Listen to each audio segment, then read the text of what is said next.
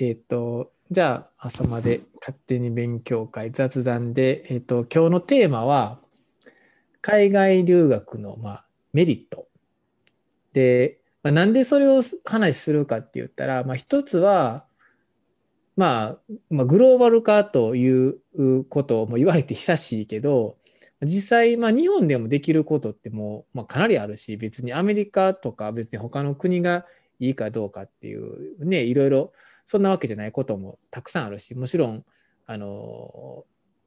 いろんな文化を知るっていうことはいいのかもしれないけど、まあ、留学の意義っていうのも多分すごく変わってる中で、まあ、いろいろ、そう、まあ、2人が考える、まあ、海外留学の意義っていうか、まあ、メリットっていうかね、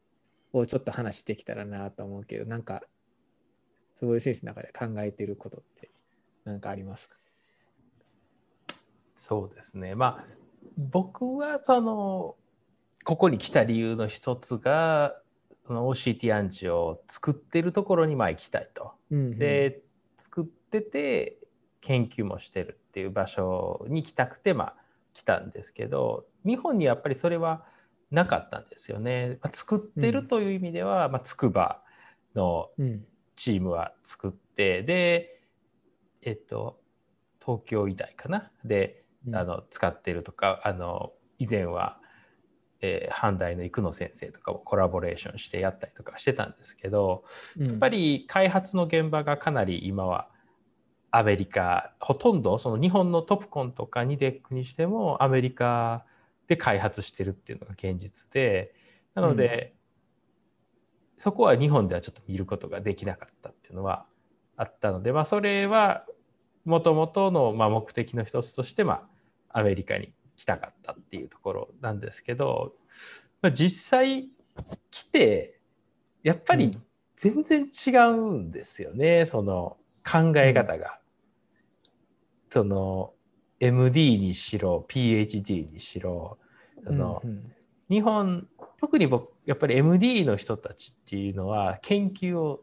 してる人もしてない人もやっぱすごく知識が豊富だなというのでその論文とかもすごくよく読んでるしその臨床のことも、まあ、結構研究のこともすごく詳しい。ですごくこう訓練されてるっていう感じがしてなので、うん、こっちに来てなんかあめちゃくちゃこう全適当にやってきたなっていうのを感じさせられて今まで。なので結構統計の勉強したりだとかその、うん、まあ論文に必要ないろんな勉強とかも結構、まあ、論文を読むということも含めてですけどしたりっていうのはこちらに来てもっと強く意識させられた感じがありますね。なるほど。それやったらね、はい、例えばもともとの目的はその開発っていうのがね、うん、その見見てそこで学びたいっていうのがあってでまあ日本でもまあまあそれはアメリカが本場やとしてももし日本にあったらどうした、うん、でもやっぱりさっき今言ったようなことがあるからやっぱりそれは海外留学するメリットはそこにあると考えるのかまあ、日本にもしそれがあれば別に日本でもいいっていうものかもちろん犠牲になることもあるからね、なるほど。それはもしそうやったら先生どう考えるかなと思って、うん、そうですね。あのそれでも留学がやっぱいいと思うのか、うん、まあ留学そこはもうそのこう眼科とかそれのみならないと思う、うん、限られない話だと思うんですけどやっぱり、環境が変わるってことがやっぱり一番大きいかなと思ってその、まあこれまあアメリカなんてねその生活という面では言ったら言語もそこまでハードルはまあ英語ってまだまだコミュニケーションの面で辛い時はありますけどでもやっぱり読めるしその文字がわからないとかはないですし、うん、全くね、うん、うん、で文字も揃ってるし。そうそうそう。ひょろひょろって書かれても読めへん人が。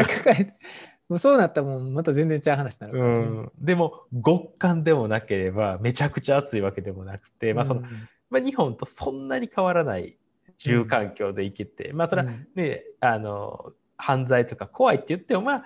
場所選べばそこまでじゃないですか。だから、そこまでじゃなくてもやっぱり全然違うわけじゃないですか。もう住んでる人文化で。考え方その医者だって全然考え方違うしそれいい面悪い面あると思うんですけどそういうその刺激という意味でやっぱり今の生活っていうのはその日本では絶対得られない。だからやっぱり日本でずっとやってたらそれで得られるものも多々あると思うんですけどなんか僕の中ではそういうこういうタイプの刺激っていうのは常にこう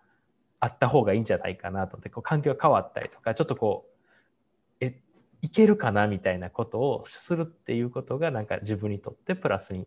なると思うんでやっぱりそういう意味で留学っていうのはそれを結構何も考えんでもここに住めばそれが得られるといえば得られるんじゃないかという意味でまああのいいものじゃないかというふうに思いますね。なるほど。先生はどうですか、うん、えっ、ー、とまあもちろんね留学の意義っていうのはねまあ人それぞれあるし俺もここに来た理由っていうのがまあこうやりたいことがあったから来たっていうのがあるけどまあ、今先生に質問したみたいにもし日本に同じようなことができるとこがあったとしても、まあ、留学してよかったなと思うと。でそれは何かって言ったら一つは、まあ、やっぱり距離の問題ってすごく大きくてその、まあ、それは多分先生が今言ったこととかなり似てる話になると思うねんけどあのよく言うのは移動距離ってもう人生の移動距離が経験値とま比例するっていうかね、まあ、相関するっていうかってよく言ってて例えば、えーと、京都から大阪に引っ越ししたと。っていうのと京都から東京に引っ越したってなるとやっぱり京都から東京に引っ越した方が例えば方言も多少ちょっと違うよねとか、うん、周りにいる人の環境とかもちょっと違う、まあ、京都と大阪やったら所詮関西やし、うん、みんな関西弁なんか見てるテレビとか、まあ、育ってきた環境も似てたりとか、まあ、経験していることも結構近かったりとかする、うん、でもそれが東京行ったら違う。九州とか北海道とか沖縄とか。全然もっとやっぱ距離が離れれば離れるほどやっぱり自分が育ってきた、まあ、考えとか価値観とかがどんどんどんどんこう離れていくね、うん、やっぱりね。でそれが海外に行くまあ行くとそれこそまあ、言語ももちろん違うし文化背景も違うしもっともっといろんな違うものが出てくる、うん、だからやっぱりあの距離が離れれば離れるほど移動する距離が離れれば離れるほどまあ全然新しい刺激がもらえるかなと。だから自分がやりたいことっていうこととそれはまた別の話かなとだそういう意味でおいても、まあ、自分がやりたいことが日本であったとしても、まあ、一つ海外に出てみるっていうのはやっぱりそのまあマインドを変えるっていう一つの方法なんかなと。うん、であとやっぱり思うのはねあの時差って結構いいと思うねいい意味で。日本とやっぱ離れてくれるやん。はい、やっぱ違う形で見れる向こうだってやっぱりそのリアルタイムになんかこう話しなくても、うん、まあ時差があるからしゃあないよねとかっていうあるやん。そう不自由さとかもあるやん、うん、そういうのがまた良かったりとかして、うん、逆にこうまあ普段やったら例えば近くにいたらこうある意味いい意味でも悪いでも影響されてしまうことってやっぱあると思うねんけど、うん、時間距離っていうそういう側面でこう離れてくれるとまあ逆に言ったらもしかしたら間違った方向に行く可能性はもちろんあるんやけどまあ自分のキャラをより成熟させられるっていうかね、熟成させることができる、うん、でしかもそれが一定期間そういうことができるっていうのはすごくいいかなと思って、うん、だからそういう意味でやっぱりまあ海外留学の意義とか最近よく多分ねまあ若い先生とかまあ他の人も含めていろいろ議論することはあると思うけど、まあ俺が考える一つのメリットとしてはそういうところかなと。もうやっぱ離れる。でそれは先生も多分今経験したみたいな環境が違うと大変なことはいっぱいあるけど、うん、そこで得られるものっていうのはたくさんあるかなと思うけどね。うん、うん、いや本当にまさしくそうですよね。だから日本にいてその得られるかっていうことはやっぱり測れないんだと思うんですよね。その言ったら、うん、そこは日本だから。だから日本から見てどっかを見たらそれにやっぱり日本って見えてるものでしかないというか行って見るものっていうのは、日本から見た時には一緒に見えたものも違う可能性があるなと思って、だからそういう意味で、まあ、あの結構僕はその大阪労災に行った時にその恵美先生が言ってたんだと思うんですけどなんかその、まあ、僕が感じたのかもちょっとちゃんと詳細を忘れちゃいましたけどその同じことをしててもやっぱり熟練の人と素人は感じ方が違うってよくあるじゃないですか。うん、でそれはその自分の中で言ったら物差しの精度が全然違うんやろうなとすごい思って、うん、僕の中ではぴったり合ってる物差しでもその恵美先生にとってはずれてるってそのメモリの細かさが違うから、うん、で日本にいた時の僕の物差しと今の物差しやっぱ全然違ってその日本では全く違和感に感じなかったことがこっちでおかしかったり、まあ、逆にこっちでおかしいことってもいっぱいあるけどでも、その日本だけにいたら絶対それは何とも思わない。だってそこはみんなおかしいと思ってないから。だから、うん、そういうことはやっぱりその違うところからしか理解できないからそういう意味でやっぱその距離離れたりとかっていうことが、うん、まあその長くとかあんま関係ないと思うんでその、うん、ただ不便じゃないとダメだと思うんですよね。旅行ってやっぱ便利だから、便利な時ってその言ったら今のコロナのバブルじゃないけどそのバブルに入ってる状態じゃないですか。うん、でこっちに生活すると不便をやっぱ体験するじゃないですか。なんかその家なんか故障して読んでも全然時間通り来んとか その適当やったりとかそういうのも含めてやることでやっぱこうあこんな違うんだとかなんかそういうのがその生身のなんか経験になるというかだから、なんか3ヶ月ぐらいでも本当ね前もちょっと留学の期間の話であったとは思うんですけど、うんうん、なんかしっかり生活してみたら結構なんかカルチャーショックもありつつ新鮮な気持ちを得たりとかなんかそういうのはいけるんちゃうかなとかっていうのは思いますけどね。そうやね。あとなんかこっちに来て思うのはそれはまあちょっとヨーロッパとかも分からへんかもしれんけどまあ、アメリカのこうベイエリアにいると、例えばイーロン・マスクの話とかになった時に、うん、もう近くの人っていう感じでみんな話してるね。なんか、例えば日本にいたら、まあ、イーロン・マスクみんな知ってるけど、イーロン・マスクやみたいな話な、うん、別にそんなすごい遠い人みたいな感じな、うん、こっちからしたら言ったら大阪京都でいたら大阪にイーロン・マスクがいて、うん、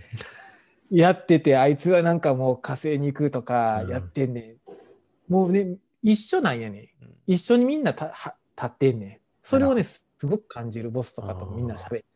だから、いかにアメリカが発信してる国やっていうのを、すごくなんか感じるなと。で、逆に言うと、あの、発信することしか考えてないから、あんまり他の国から学ぼうとしてへんのかなっていう気もすんねんけどね。例えば保険システムとか日本とかすごくいいけどやっぱりそうじゃないもちろんいろいろんな理由があるしいろいろ環境も違うかあれやけど、うん、なんか自分らが考えて自分らがいいものをずっとやっているのがアメリカなんかなっていう気がして。でそれはヨーロッパとかもしかしたらフランスとかまあ、イギリスとかも、まあ、そういうとこがあるんかもしれんけどね。なんか、自分らが作ってきたっていう自負がある国はやっぱ自分らで作るから人から取り入れる部分もあるかもしれんけど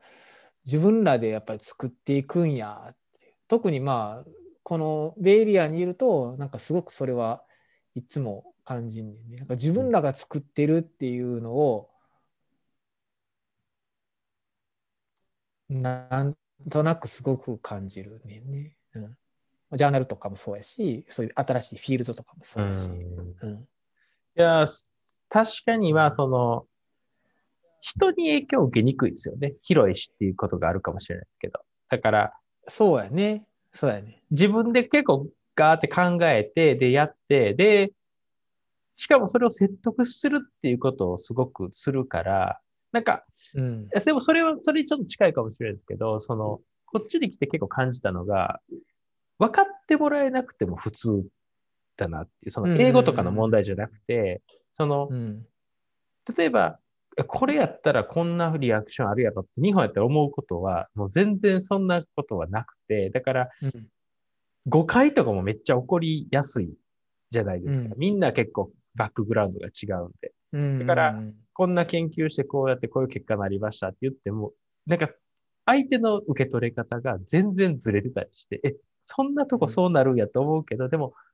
アメリカにいたらそんなんめげてられないから、いや、これはこういう考えでこうしてるんだとかってことを何回も何回もこう、ネイティブ同士でも全然うまく噛み合ってないのを見たりすると、うん、あ、これは単純に日本っていうのはめちゃくちゃみんな同じような土壌で育って同じような考え方を持ってるから、一言言ったらみんな、ああ、あれね、みたいな話でみんな分かってくれるけど、こっちなんて一個言っても1以下しか取ってくれへんから、いや、うん、いやこれはこうで、あ、だから文章とかもよりこう、抜け道のないロジックを作って、うん、こう、スーって言ったら、なんか出来上がったら、なんか車になってたぐらいの、その、ちゃんとしたプロセスを踏めば、踏んで、で、その上でちゃんとディスカッションして、何回も言ったら、うん、なんか、ああ、そうなんやって。で、で別にそれを、その、わかりにくい、お前の言ってること意味不明やとか言って弾くこともしないから、うん、なんかそういう意味で、その、きちんと考えて、コアなもの、意志が強くあって、それを何回もぶつけたら、結構みんな動いてくれるみたいな感覚が、なんかアメリカにはあるって感じがするんですよね。うん、でもね、日本はどっちかっていうと、こう、完成された、なんかみんなが、あ、すごいみたいな感じの、もう最初からなんかすごい深淵のなんか球体みたいなの持ってこいみたいな感じじゃないですか、どっちかっていうと。うんうん、でも、アメリカってもうなんかアイディアだけで、うん、汚い原石やけど、その原石をちょっと分かってくれたらみんなこう、みんなで磨いてくれて、なんかいいものにしようみたいなのは感じる瞬間は結構ありますね。そうやね。うん、そうやね。なんかやっぱりそう考えると、まあ今の話で言うと、留学するメリットやっぱあるっていうことやし、うんあると思いますけどね。そういう意味で言うとね、やっぱりね、だからそんだけ技術も進歩して、まあ別に携帯一つで世界とつなげられたとしても、うん、まあ、生活するっていうものを変えるっていうことは、やっぱりちょっと変え難いもの、変わりがないっていうことだよね。うん、例えばオンラインとかでいろいろつながったとしても、違うものがやっぱいっぱいあるってことやね。うんうん、逆に今やったらね、まあ、今海外に住んでるから分かるかもしれんけど日本にいても同じぐらい近づけようと思ったらどうやってできるかなと。例えばね、まあ逆にテクノロジーが進歩してるから日本にいてもかなりできる可能性例えば英語学習とかだって昔やったらそれはもう英語圏に行かへんと英語学習はできなかったけど今はね、別にそういうああいういろいろあるやん、ね、オンラインの英語の学習のや安いやつとかもいっぱいあるし、はい、まあ逆にそういうなんかマッチングアプリ的なやつとかでその言語のねこのエクスチェンジしてお互い言葉を学ぶようなとかもいっぱいあったりとかするし、いろいろ方法があってまあ英語学習っていう点に関して言うともちろんそれは海外に来た方がいろんな実際使う言葉とかもよりナチュラルなものやったりとかね実際使ってるものを聞くから違うけど例えば研究とかに関して言うとそういうそういうことで留学生でも今やったらいろいろ感覚は知ってるやん、まあ、感覚のことはもちろんそこに行かへんと学べへんかもしれへんけど、うん、なんか学べることとかあるかなと保管できるものってあるかなと思ってね。え、それはその、なんか技術とか仕組みで？なんかそう、そうな、そう、仕組みで、うん、その、もちろん100%じゃないよ。でも、なんか保管できて、なんか7割ぐらい、6割ぐらいでも経験できたら、それはそれで意味あるやんか、別にね。うん、でもちろん留学したくても、お金的な問題とか、まあ、家族的な問題とか、うん、まあ、年齢とか時間とか、まあ、いろいろあるやん、みんなね。だから、したい人が必ずしもできるわけじゃなかったりとかする中で、多少なりともそういうシステムとかでなんかできるものがあればいいなっていうのは思ったりするけど、うん、あでもやっぱり研究に関して言えば、まあ、論文なんじゃないかなと思いますけどね。やっぱりその、うん、みんなは研究をすればその成果は論文にまとめるわけだからその興味があるフィールドで、まあ、海外の動向とかその違うチームの話を見ようと思ったら、まあ、やっぱり論文は絶対読んだらいいだろうしでもやっぱり論文ってまあ時差あるじゃないですかもう最新でやってることっていうのは論文になるのにやっぱりちょっと終わっても論文になるのに1年ぐらいかかったりするじゃないですか。うんうん、だからそこはまあ仕方がないとしてもやっぱりいっぱい論文読んだらその人たちがどういうことを考えてるか結構わかるだろうなっていうのはまあ常に思いますよね。そうやね。なんかもしなんかするとしたら1年間とか2年間とか、まあ、長期滞在できなくても短期の話って前も留学期間の時したやんか、うん、事前に論文書いてたりとかしててこういうものをしたいっていうのでショート期間ね、うん、もうほんまに2週間とかでもいいかもしれんけど論文とか送ってとりあえず見学的な感じでコネクションとか作って、まあ、そこで実際実験してもいいかもしれんし、はいプレゼン次第では別にそういうことは可能かもしれへんなと思うから、でそこから国際共同研究とかにつながる可能性とかあるからね、うん、まあ、留学っていうことをもし取らへんとしたらいわゆるその見学とか一時出張的なところで補うことっていうのは可能かもしれないよね。うん、で細かいミーティングは Zoom とかでやることっていうのも可能やったりとかするしでもそのそのために必要なのは論文とか、まあ、自分が何をしてるかっていうのを英語で、ねまあ、こういうサイエンスの業界のやっぱ共通言語はやっぱ英語になるので、うん、あのまあ、そういうものを積み上げとくっていうのは一つの方法ってことになるよね。そうそうですと思いますね。うん、やっぱり論文っていうのがその読むのも大事だけどやっぱりだから自分が書くのも、やっぱりその形として残るものとしてはすごく有効なんじゃないかなと思いますよね。論文は俺俺の中で論文はあのいわゆる SNS 的なものかなって思ってて。だってあの引用ツイートされるされるやんか。サイテーションでね。リツイート？リツイートされるやんか。でたまに言ったらコメントとかあるやん。そういう,、なんていう、あれオンラインでいきなり特にコロナの話とかってもうバーッとみんなコメントでやったりするやんか、はい、でそれがもうオープンになって公になってて、うん、もっとちゃんとした紐付けされてるやんね。サイエンスの世界、うん、そうですね。だからそういう意味ではすごくこうあの先を行ってるやなと思ってね。うん、そういうコミュニケーションツールがあって、共通言語がまあやっぱり英語っていうものがあって、ね。でヨーロッパの人とかもすごいやっぱり英語をまあ頑張って勉強してるやん、まあ、あの人らからしたら英語っていうのはすごく近い言語やから比較的早く学べるけど、うん、この間の時でもうちの子供とかでみんな会った時にあのやっぱり子供がもちろん英語の発音とかアクセントがめっちゃ上手やんか。でその時に言われたんがみんなにね日本人に言われたらまだ分かる分かるけど英語やっぱりちゃんと学んで維持しといた方がいいよって言われるのはまだ分かるけどほんまヨーロッパの人にも全員言われたからねやっぱり、英語の維持絶対大事だよって。それってその人らもやっぱ困って一生懸命やってんねんなっていうことやんか。うん、間違いないですね。ああの人らでもそうなんやなっていうのは、まあ、ほんまにそうなんよなっていうのを改めて感じたけどね。いや確かに。うん、やっぱりその人口がある程度多い国っていうのはみんな悩んでるみたいですね。その2000万人以上かな。だから、なんか2000万人ぐらいいる自国言語の国は、自国言語のいろんな教科書とかがもう十分ある。あ英語がやっぱり伸びにくいらしいんですよね。なるほどね。うん、だからスウェーデンとかやっぱ結構人口少ないから英語うまいけど、うん、フランス人とかイギリス人とかイタリア人とかも結構苦手意識強いみたいで、その、うん、みんなやっぱり自国の言語で勉強してるんです文化としてね、まあ、うん、確かにあのちゃんとした自分の文化国があるからね。そうですね、だから日本も全部日本語であるじゃないですか。どんな全部あんね本でも、ね、医学医学書も全部日本語で訳されてるからね。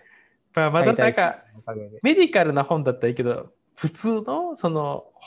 本とかって英語でちょっと先出るじゃないですか。うん、そうやね。でもね、絶対日本語で読みたいですもん。もうしんどいから。そうやね。ね。もうあれを頑張って読んでたら多分読めるようになるんやなと思うけど、頑張れない。本はまた語彙力ちゃうか。でもやっぱりヨーロッパの人とかは普通に英語の本読んでるよね。うん、みんな。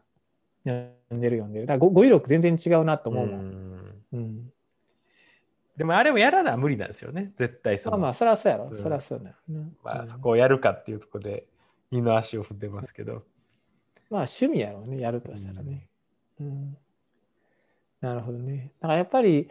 そういう意味で言うと、まあ、留学の代替方法もないわけではないけど、まあ、やっぱり、まあ、サイエンスのこの分野とか、まあ、特にこういう医学の分野とかにおいては、やっぱり、まあ、英語論文っていうのは、それなりのまあ、意味があるし、うん、まあいろんな人とのコミュニケーションツールにやっぱなり得るよね。その SNS の話じゃないけど、まあ、そういうのになるから、ね。うん、っていうことやし、まあ、あと留学すればやっぱりそれなりの価値観っていうかねやっぱりね、まあ、自分がしんどいところに身を置くっていうのは、まあ、誰でも日本の国内においてもねやっぱり全然違う場所に引っ越したら、うん、それは住居環境とか地理感も全然違うし地名も分からへんから まあ、それがもっと違うってことになるもんね当然ね。そうですね。ルールも違うようなところに行くってことなんでそれをイメージすると、うん、まあやっぱりどっか遠いとこ行ってみるっていうのは一つかもしれないね。うん、うん、やっぱり自分を知れるんじゃないかなとはちょっと思いますね。なんかその日本ではなかなかあの感じれない自分を。うんうん、で結構それがあの新鮮というかメリットとしては。ね、うん中国留学とかどうなのね？ああ。そういうのって聞いたことある？いや、周りで。周りはないですね。うん、周りは、うん、きなんか話では聞きますけど AI とか、そういう機械学習とかの世界だったら、でも、うん、あでもそれこそ今僕のラボに前いたあのすごい仲良かった、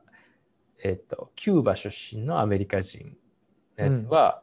大学院は中国に行ってました。そういう、そういうああ、そうだよね、うん。機械、レーザーとかのこと。うん、で、その後、うちのラボに来てたんで、だから中国語も結構書いたりできるんですよ。へえ、うん、中国はね、やっぱり読めるやん、俺らは。理解しやすいやんから。日本人にとったら、その、言葉の意味ではもちろん発音は全然違うけど、うん、やっぱりあの識字できるっていうのはすごくメリット大きい。でも読むのきついっすよね。もうめちゃくちゃ難しい。まあまあ、難しいけどな。うん、だから、中国、まあでも、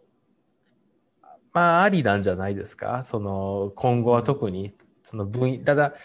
まあいろいろ難しいとこもあるかもしれないです、ね。あるやろね。中国はやっぱり、